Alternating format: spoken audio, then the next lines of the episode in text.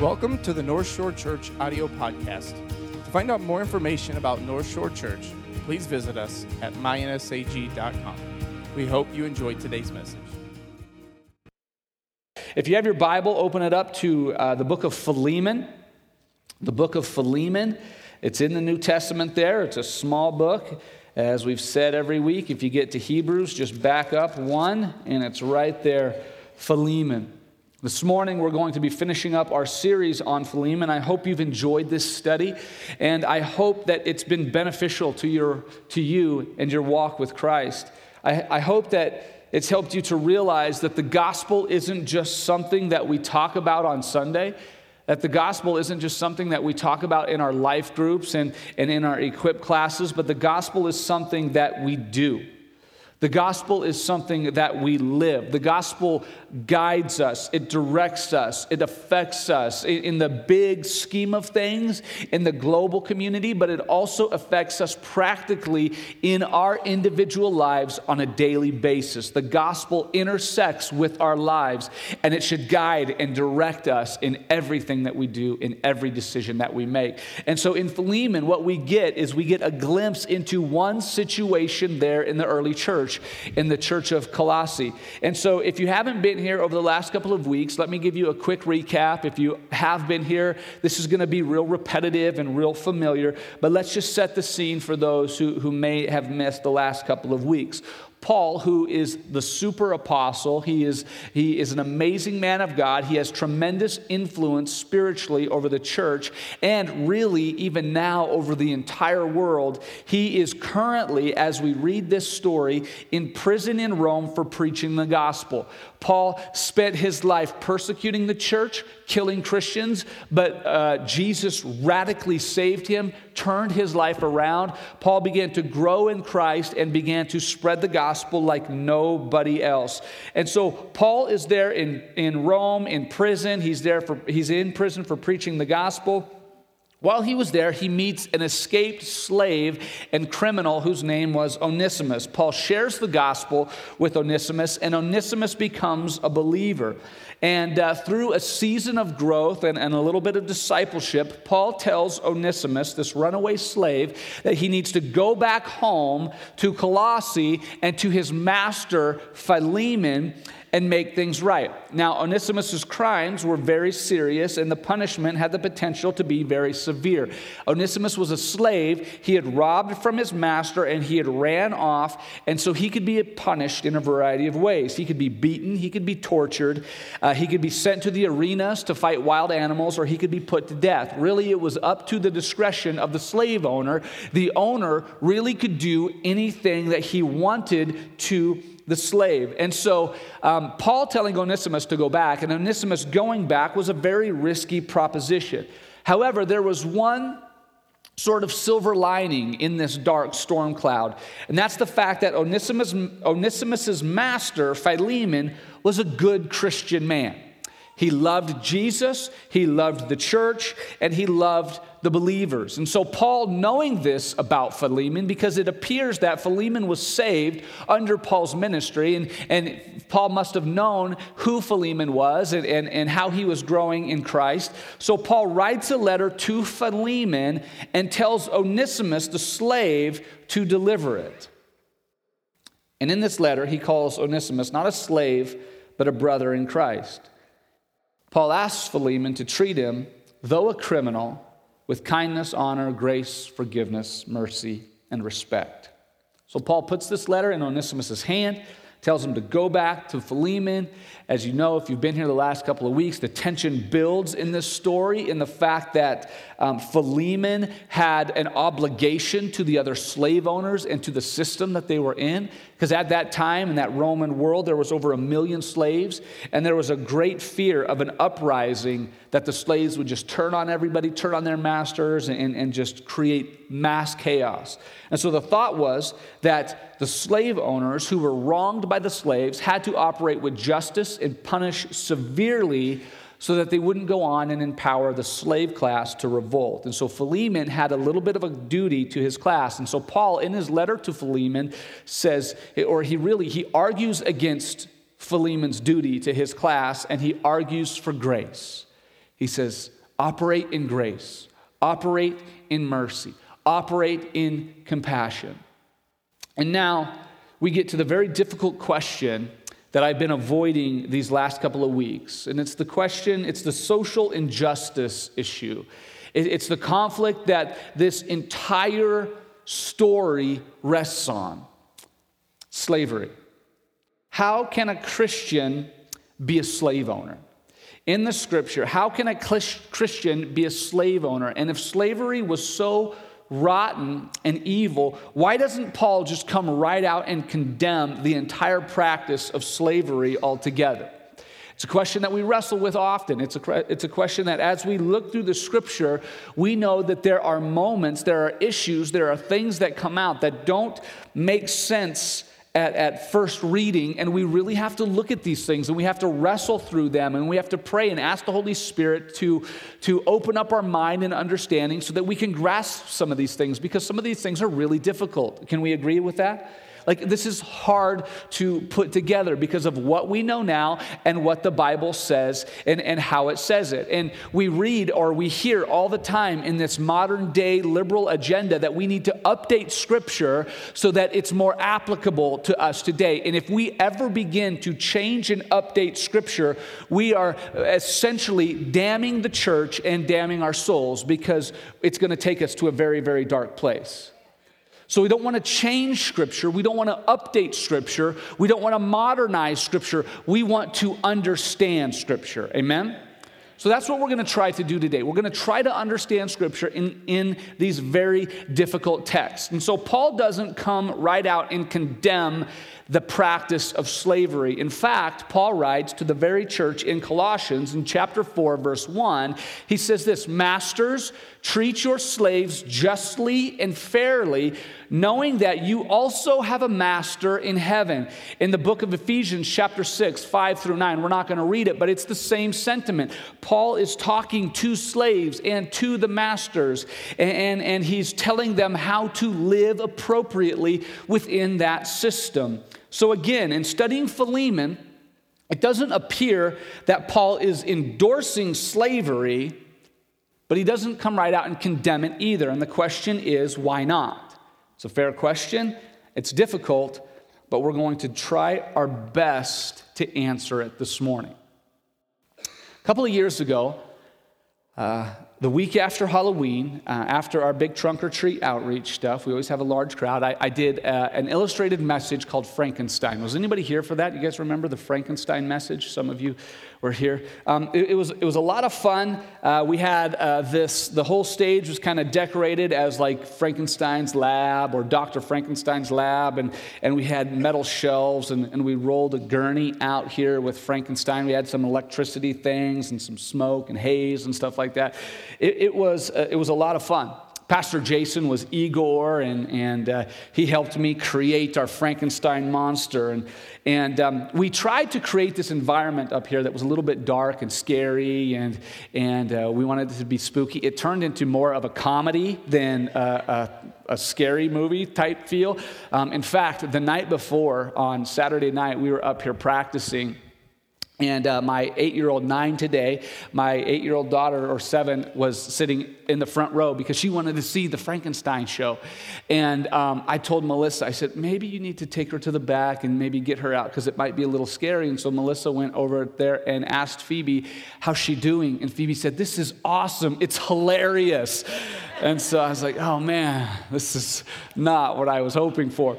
And so in this message, in this sermon, if it could go wrong, it did. Everything about that day basically went wrong. Pastor Jason at the time was struggling with the illness that he was fighting, and so his, his legs were weak, and he just about didn't get our Frankenstein monster up the up the aisle over here. He finally did, but I was yelling at him the whole time to hurry up. It was in character, but it was still nice to be able to yell at him.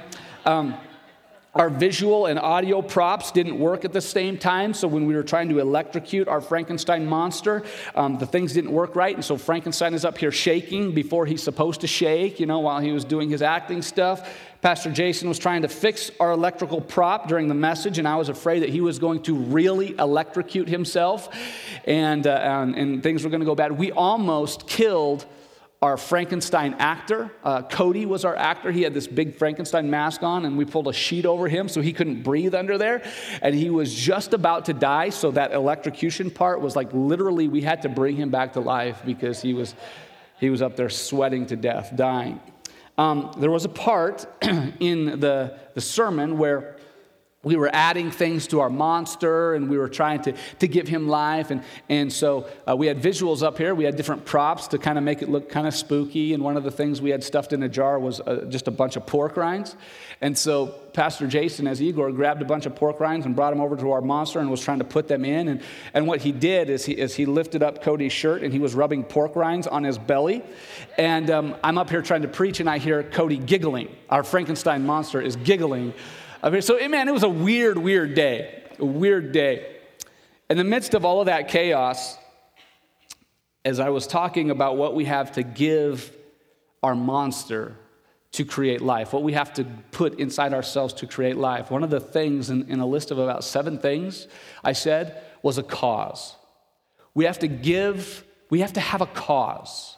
We have to give our monster a cause so that he feels alive. We need a cause to identify with. We need a cause to give us purpose. And so I, I went through a list of potential causes, you know, kind of being silly a little bit. Uh, whether it's save the whales or save the trees or save the mosquitoes, it doesn't matter. They just need a cause.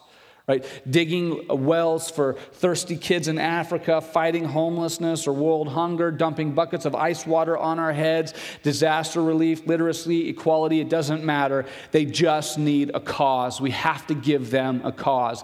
And if we um, pay attention to what's being said today, we know that people need a cause to identify with. That's really a part of who we are. The more I pay attention, uh, the more I watch, the more I listen to people, the more I realize how true this is. People want to identify with a cause. They want to be a part of something bigger than them. I was having a conversation with a couple of people just a couple of weeks ago, and they were they were pushing something. They they were they were uh, had an agenda that they were fighting for, and um, I asked them what the purpose of this was. What do you hope to What do you hope to bring about in this? What do you want to do? And they, they really had a difficult time telling me what their end game was. They just wanted to be a part of something. They just wanted a cause to be a part of, to identify with. Sometimes these causes are honorable, good and right, and worth fighting for. Sometimes they're silly and strange, but people still want a cause. And though it seems very strange to us and almost foreign, because we push so aggressively this idea of a cause and being a part of something bigger than ourselves, the reality is Paul never identified with a cause. He identified with Christ. Paul never identified himself with a singular cause. He identified himself with Jesus Christ.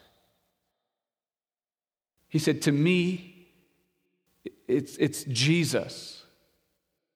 To live is Christ, to die is gain. He was all about Jesus. Paul wasn't telling the believers how to change an evil system. Was slavery an evil system? Of course it was. Paul wasn't telling the believers how to change or fight an evil system. Rather, he was showing them how to live within an evil system. Paul didn't spend a whole lot of time confronting the evil that they lived in. He spent a whole lot of time confronting the evil that lived inside of them. Does that make sense? To fight against an evil system around us and not address the evil system that lives within us, that sin that lives within us, is a losing battle. Most likely, the reason why so many good people with good intentions are so ineffective in producing and creating real change is because we fail to address the evil that's in us when we're so aggressively fighting against the evil that's around us. Paul says, let's start here. Let's get this right first. A cause without the gospel of Jesus Christ is eternally worthless because it's not going to produce any real lasting results. As we read the New Testament, we know that the New Testament was written primarily to a persecuted church. It was written to a group of believers that were um, um, being uh, abused and belittled and beat down and killed in many times, in, in many ways. It was a persecuted church. The New Testament of the Gospels and, and the the, um, the the rest of the New Testament written to the New Testament church was not intended to rally the believers to overthrow a corrupt system. If you remember, when people were looking for the Messiah, when the Jews were looking for the Messiah, when the disciples found and identified the Messiah, uh, and those people we know as the apostles, when they found and they identified the Messiah, what were they waiting for? They were waiting for Jesus to establish himself as an earthly king, to overthrow and make right the evil and corrupt system, and to make everything better. Isn't that what they were fighting for? Isn't that what they were hoping for? But that's not what Jesus came to do. That's not what the New New Testament says. The New Testament isn't written so that we can rally the troops, rally the believers to overthrow a corrupt system. It was written to show the New Testament believers and to show us today how to live and, if necessary, die fully committed to Christ within a corrupt system. Those aren't always easy. It's not always a great sort of American rendition of the gospel, but it's how the Gospels were written. So throughout history, the causes that have gained the most traction have to do with really social justice issues or social injustice issues. And I was doing some studying this week, and I, and I found this definition about social justice. It says, promoting a just society by challenging injustice and valuing diversity. It exists when all people share a common humanity and therefore have a right to equitable treatment, support for their human rights, and a fair allocation of community resources. Social justice or social injustice causes. And we know what some of those are. We can identify some of those. Poverty, um, racism, clean drinking water, healthcare, education, uh, abortion, human trafficking, homelessness, and many, many others. These social justice causes. By the way, the church throughout history has led the way in addressing the social justice issues. And many times, in many ways, it's it's in those social justice moments that the believers in the church shines bright, because they're usually the ones on the front line saying, hey, this is not right. Let's do something about this. And the goal is always the same when addressing those social justice issues. It's to make the world a better place, right? Isn't that always what we say? To make the world a better, we're going to address this to make the world a better place. We're going to fix this to make the world a better place. I'm going to try to tread carefully here, but the reality is this. No matter how many social justice victories are won, we aren't going to rebuild the Garden of Eden. We know that, right? It doesn't mean we stop fighting. It just means that there will always be a fight. And no matter how many of these things we address, and, and they are good, and we as believers need to address them, and we as believers need to fight for them, we will never completely eradicate the sin and the evil system without, because there is sin within. Scripture doesn't say if you work hard enough to right the social injustices, then if you pray long enough, then you are going to attain this perfect utopia there on earth, and that's going to be your sure reward. It, it doesn't say that anywhere. In fact, Matthew chapter twenty-four, starting in verse six, says this. Many of you are familiar with this. And you will hear of wars and rumors of wars. See that you are not alarmed, for this must take place. But the end is not yet, for nation will rise against nation and kingdom against kingdom, and there will be famines and earthquakes in various places. All these are but the beginning of the birth pains. Verse nine. Then they will deliver you, talking to the Christians, the believers, the church, they will deliver you up to tribulation and put you to death. And you will be hated by all nations for my name's sake. And then many will fall away and betray one another and hate one another. And many false prophets will arise and lead many astray. And because lawlessness will be increased, the love of many will grow cold. It's not a feel-good, good news. Hey, let's celebrate. It's exciting sort of thing, but it's the reality of what Scripture says, right? Pain, suffering, sin, social justice, social injustice issues will always exist. Doesn't mean we bury our head in the sand and say, we can't do anything about it anyway, so why try? It just means we have to stop looking at the gospel through the lens of social justice issues, and we have to start looking at social justice issues through the lens of the gospel. It has to be gospel first. Gospel first. Gospel first, because it's easy in the world today to look around and see what's wrong and never know where to start with what's right. It has to be gospel first.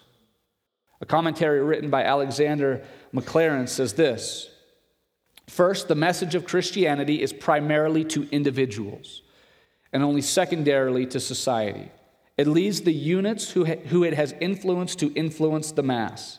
Second, it acts on spiritual and moral sentiment and only afterwards and consequently on deeds or institutions. Third, it hates violence and trusts wholly to enlightened, enlightened conscience, so it meddles directly with no political or social arrangements but lays down principles which will profoundly affect these and leaves them to soak in the general mind. And as the gospel, listen, as the, as the gospel of Jesus Christ, as the Word of God, amazing, radical, aggressive grace, as the gospel, not the cause, not the sin, not the injustice, but the gospel. As the gospel stirs and simmers in the hearts of godly men and women, we are no longer free to sit idly by and do nothing. But as the gospel stirs, we have to rise up, we have to re- respond, and we have to fight. Why? Not because of the injustice, but because the gospel compels us to. Because as we understand the great call and the great ministry that we have, as we understand the great responsibility to represent Jesus Christ here on this earth, we can't help but sit silently by and let injustice happen. But it's the gospel that compels us to do that. Had the early church begun an open crusade against slavery in that time, they would have been crushed by the opposition, and the message of the gospel would have been confused with the social and political program. But it's the gospel that stirs in the hearts and the lives of men and women that compel us to face and fight these social injustices. Amen? So what do we do? What's the response? How do we effectively live out the gospel in light of these kinds of issues? I believe that the the answer is simple. It's difficult, but it's it's a simple answer. The only gospel response that a believer has to injustice, to social issues, to the sin that's around us, is radical, costly, and aggressive grace. This whole series we've been talking about grace, Philemon, grace on the run. Every single week we've been talking about grace and helping us to, and, and hopingly helping us to better understand grace. Because it takes more than awareness, concern, or love to solve a problem. Love must pay a price, and that's what grace is. Grace is love that pays a price. Grace is love that says, charge that to my account. Put that on my tab. I'll take care of the bill. I'll pay the price, even though it's not my price to pay. Grace is love that pays a price. Let's finish up this uh, the book of Philemon here this morning. Let's look at verse seventeen. This is how Paul finishes this letter to Philemon. In verse seventeen, he says this: so if you consider me your partner, Paul is saying, receive Onesimus as you would receive me. He's saying, treat him like you would treat me. Honor him like you would honor me. Respect him like you would respect me. Verse eighteen, he goes on. And if Onesimus has wronged you at all, look, he has wronged you.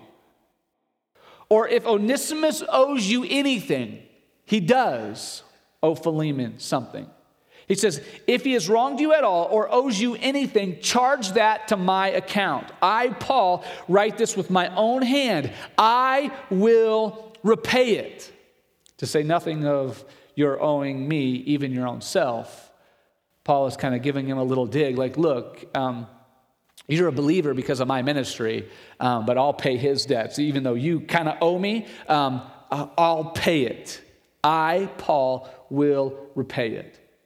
And what Paul is doing in this, it, it's kind of cool. What Paul is actually doing is he's giving Philemon a way to save face in the political world that he was in. He's giving him a, a way out. He's giving Philemon an opportunity to maintain his status, his influence, and his importance in the community while at the same time exercising grace. He's just asking Philemon to suspend any physical punishment altogether. Just suspend the physical punishment, but instead exercise his rights if he feels like it's necessary to pursue financial punishment. Restitution, to pursue financial punishment. And in that case, Paul says, I'll pay it. Don't beat him. Don't kill him. Don't send him to the arena. If, if he owes you anything, if there's going to be a financial restitution made, um, do that. Take that route. And if you take that route, I'll pay it. And I'm good for it. Paul's saying, if he's guilty, charge my account. I'll take the damage. I'll suffer the loss. I'll pay the price. I'll settle the demand for justice. I will appease all those who are calling for retribution. Just charge it and I'll pay it. Then you can tell everybody in your circles and in, in, in your, the community that yes, he was punishment and yes, the debt was paid. What happens when you go out to dinner and you're with somebody and they says, just put it on my tab? Maybe you've maybe you've have a rich uncle or something like that, and you've gone out to a really fancy place, and uh, maybe you've been in a situation where somebody says, hey, look, I'm going to take care of this today. I'm going to pay the bill. Um, you just put it on my tab. Uh, what happens when you look at the menu? It opens up a whole new world of possibilities, doesn't it? When we were on the basketball team, every year in Cincinnati, we would go to this really nice place if we won the, the tournament there in Cincinnati. And we always did. I mean, come on. Um, but but we'd always go to this really nice place, and we ha- would have a dollar limit. And because the place was so nice, we we had there were two things on the menu that we could order. You couldn't do appetizers. You couldn't do drinks. You couldn't do desserts. It was just like two things on the menu that we could order. And they were really good, but we were just limited because of the, the price that we had to stick with. One year, uh, our coach's rich brother came, and, and uh, he's a business owner. I don't know. I don't even remember what he does. I just know that he had lots of money. Um, he said, okay, guys, this one's on me. You get whatever you want. And I remember we all kind of looked at Coach. We're like, get whatever we want within like the, the boundaries of these two items. And he said, he said, whatever you want, do what you want. And so that was like, it was a whole new world, right? We no longer looked at the price. We looked at the menu. So the waiter comes over and he says, hey, can I get you something to drink? Sure. Of course. You know, and then he says, "Hey, what can I get you to eat? Do you want some appetizers? Yeah, let's bring on some appetizers." You know, and then the main, and then the main course. It wasn't like just these one items. I mean, we had all sorts of options. And then at the end of, at the end of the meal, the waiter comes back, and what do they always say? Hey, did you save, did you save room for dessert? As a matter of fact, I did. Yes, thank you. Can I see a dessert menu, right? Don't bring the price, just bring the menu, right? When somebody else is paying the price, we look at things differently. What happens when someone else is promising to pay the bill is oftentimes we neglect to understand the full cost involved, right? And rarely, if ever, do we offer the appropriate amount of thanks or gratitude when somebody else foots the bill. Paul is showing us, with a practical application of the gospel, grace in action. Love that's willing to pay a price. And I think it's important for us to consider this question. Am I living a grace-filled gospel? Am I living a gospel that is willing to pay the price for somebody else's mistakes? Am I operating in a love that pays a price? Do I offer grace to my coworkers? Or do I secretly stew and plan and fester in all the ways that they irritate me? Do I offer grace to my spouse, to my children, to my parents? When people wrong me, do I demand that they pay, or will I position myself to settle someone else's bill? Not to just address the wrongs and the issues that you have and that you're involved with, but do you live out the gospel in a way that says, hey, I'm going to interject myself and, and settle somebody else's account, pay for somebody else's bill that I don't have to pay on my own?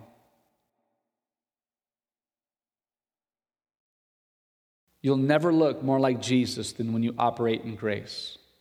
And if you're trying to find a way to influence people, to share the gospel with people, operate in grace. Show them what grace looks like. Then Paul concludes his letter to Philemon, verse twenty. He says, yes, brother, I want some benefit from you in the Lord. Refresh my heart in Christ. Essentially, he's saying, you owe me, Philemon. Look, we're all talking about grace and grace, and I want you to operate in grace, but you owe me. Don't forget that.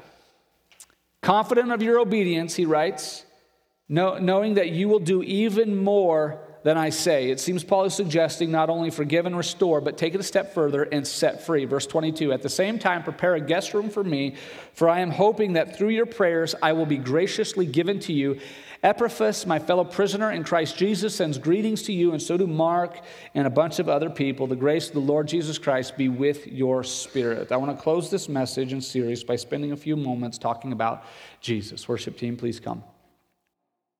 Last week, we talked about some very practical application points that we could draw from the message. Uh, we said, do the right thing. In every situation, just do the right thing. Make the right decision. Do the right thing. When it's popular, when it's unpopular, just do the right thing. We said, buy stock in new believers. And we talked about the practical aspects of um, encouraging and uh, ministering to and allowing new believers to minister um, because there's there's great potential in new believers. And we talked about the fact that forever is a really long time. But this morning in closing, I don't have any practical application points, just a truth that I want you to spend some time considering. As we consider grace in the story of Philemon, what Paul offered for Onesimus was a huge thing. He offered to pay the bill. He offered to take the hit, to endure the, the penalty or the punishment. And, and that was huge. It was a radical display of grace. What Paul offered was a big deal. I would ask this with, with not asking for a show of hands, but how many of us have ever done that? How many of us have ever operated in that way, saying, hey, look, I know I don't have anything to do really with this situation, and I know that they deserve punishment and they have to be punished, but, but put that on me instead. And not in sort of a lip service way that it doesn't affect, but in a way that it actually costs you something. So that's a big deal. Let's not ever underestimate what Paul is doing here is a massively big thing. Saying, I'll pay the damages that were caused as a result of Onesimus's criminal and sinful behavior. Even though he was a slave and slavery was a corrupt, evil system, it was criminal and it was sinful what Onesimus did. And Paul says, I'm going to pay the debt that's not mine. This is aggressive grace. Can we agree on that? Like, this is a big deal. But one thing I do want you to consider as we close this morning, as awesome as this show of grace was, think about this. Paul only offered to pay Onesimus' debt after he gave his heart to Jesus. Everybody say after. He only offered to pay his debt after he became a believer, after Onesimus changed his heart, his life, his ways, his attitude, after he committed his life to Jesus. Paul only offered to pay his debt after Onesimus committed to be a better person. Don't get me wrong, what Paul did was still an amazing display of grace, but it came after Onesimus made a change. That's awesome. But even still, that's just a mere shadow of what Jesus did for you and me. Because the truth is this, in this story, we want to be like Paul. We want to uh, use Paul as, as our standard that we want to measure ourselves by. We want to be like Philemon. We want to strive to grow in grace and maturity, and, and so we can do that. But the reality is, all of us can associate because we have been Onesimus. A sinner on the run, rebellious to our loving and gracious master. And for all of us, because you're in this room, we have lived a life where grace has pursued us. There's a major difference between what Paul did and what Jesus did. Because Paul paid after a life change. Jesus paid the price before a life change. And if we consider the implications of this through this story of Paul, the scripture in Romans chapter five, verse six and seven takes on a whole new weight. Because remember, Onesimus was a criminal. He was a bad guy. After he became a good guy, Paul said, I'll cover the debt. But you and I, in our life, as Onesimus, in our oper- or in our uh, in our basically journey through life, in those moments that we have identified with, with Onesimus, that we are sinners, that we are bad people, and we are running from our master, we are running from God, Jesus said, I'm going to pay the price for them. I'm going to cancel their debt. I'm going to take the weight of their punishment before them, before or for them before they become a good person. I'm going to take it for them while they're still bad people. Have you ever watched those like twenty twenty shows or those Dateline shows where uh, the criminal at the end, like in the last fifteen minutes, they're standing there in the court and the judge sentences them, and you know they did it. All the evidence points to that, the fact that they did it. Um, it's obvious that they did it. And that person just stands up there, that criminal, that the murderer, whoever they are, stands up there and they're just belligerent and arrogant, and, and they just are kind of spitting in the face of the court, and they're still maintaining their innocence. Have you ever seen those those shows? And what do you want? Man, you want the judge to just throw the book at them, send them away forever, give them the chair. You know, you want them to be punished, right? When you and I were in that court and we're standing up there and we are maintaining our innocence, we are demanding our righteousness, when God obviously knows that we are radically guilty, He says, even while we are standing there in arrogance, in spite, in hatefulness, um, throwing, throwing our hand up in front of God, God says, I'm going to send my son to take the punishment for you while you're still belligerent, arrogant, and aggressive towards justice. Look at what Romans chapter five says. For while we were still weak, at the right time Christ died for the ungodly. For one will scarcely die for a righteous person, though perhaps for a good person one would dare even to die. But God shows His love for us in that while we were still sinners, while we were still criminals, before we had any sort of an attitude or life change, Christ died for us. Jesus paid the price while we were still on the run. Jesus paid the price while we were still sinners. Even the grace that Paul gave, though extravagant, was a massively watered down version of the grace that we experience in Jesus Christ. Jesus poured out His blood.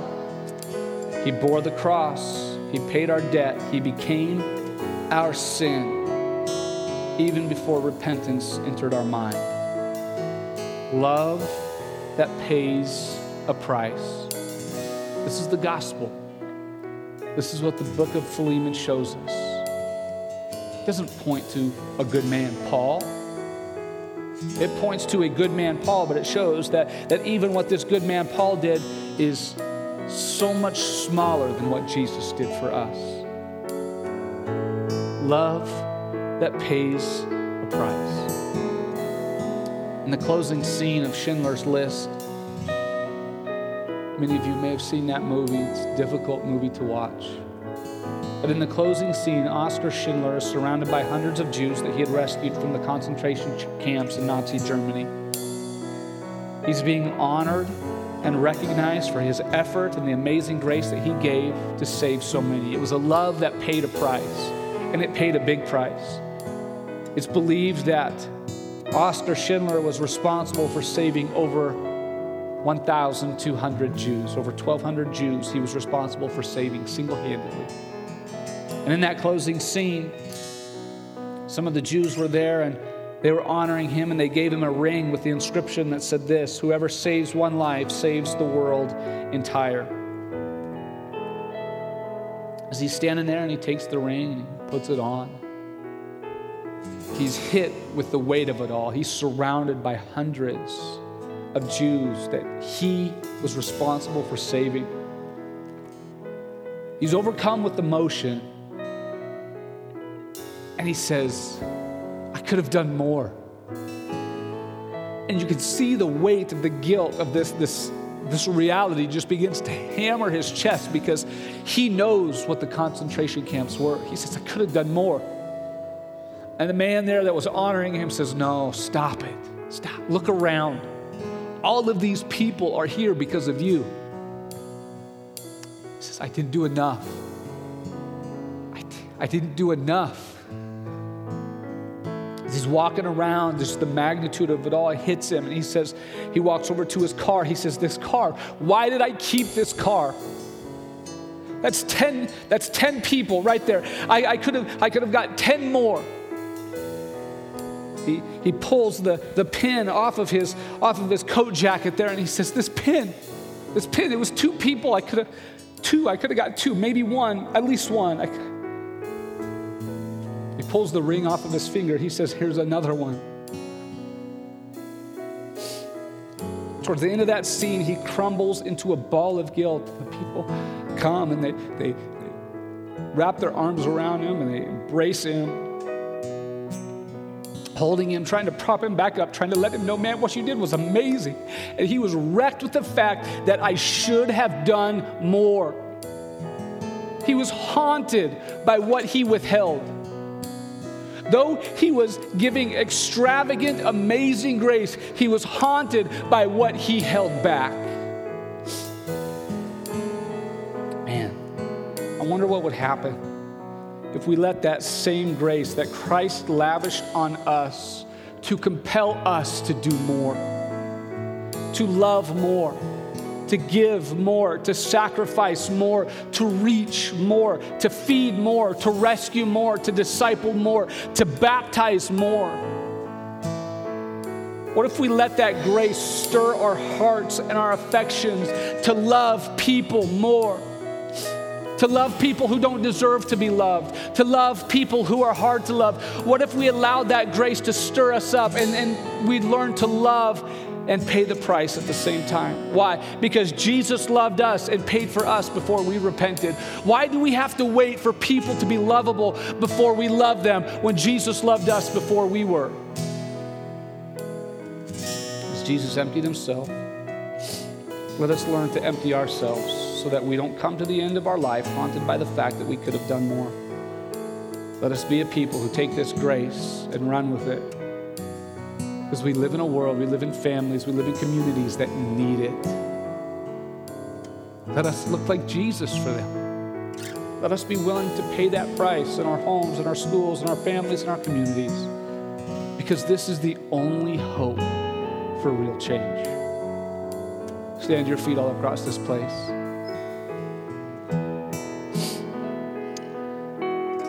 We give grace because we're recipients of grace. In, in this room full of however many people are here, you're going to fall in one of two categories. You've either been a recipient of radical grace, and man, just as we talk about this, your heart is stirred for affections for your master and your Savior, Jesus, and the weight of all of this begins to kind of permeate our hearts. We realize how much Jesus loved us and how good he is and and and how often we fail him and, and he still loves us anyways. And so, and so as we get this message out and as you open your heart and your mind to it, you're like, wow, man, God, you are so good. And, and, and Jesus is becoming bigger in your life and he's becoming more worthy in your eyes and, and he's he's more worthy of praise and affection in your in your understanding here this morning because you understand the grace that he lavished on you. And so you may fall into that category. Or you may be in this place and you may say for the very first time, I, I, I realize that I'm in desperate need of the grace of Jesus Christ. For the first time in my life, I, I realize that I'm in desperate need of a Savior. That if he is who you say he is, and if he is willing to pay that kind of price, and if while I'm belligerent and arrogant, he is still dying for me, or he still died for me, then I want to give him my life. I want to follow him. I want to trust him, and I want to believe in him. Bow your heads and close your eyes all across this place.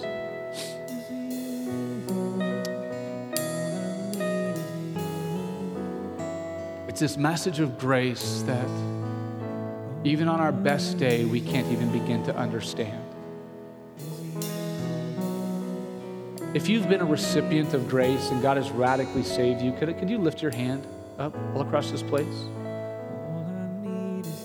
You'd say, man, he's done a work in my life that, that it is, it just it blows my mind that he would do that for me. Keep your hand up all across this place. Keep it up. If you're in need of grace this morning, would you raise your hand?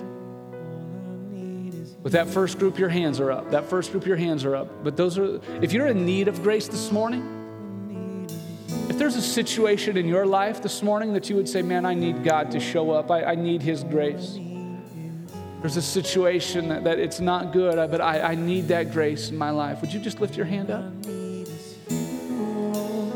Pastor Dan, let's sing this. And with our hands lifted high in surrender and worship to God, we're going to cry out to him because he is all we need.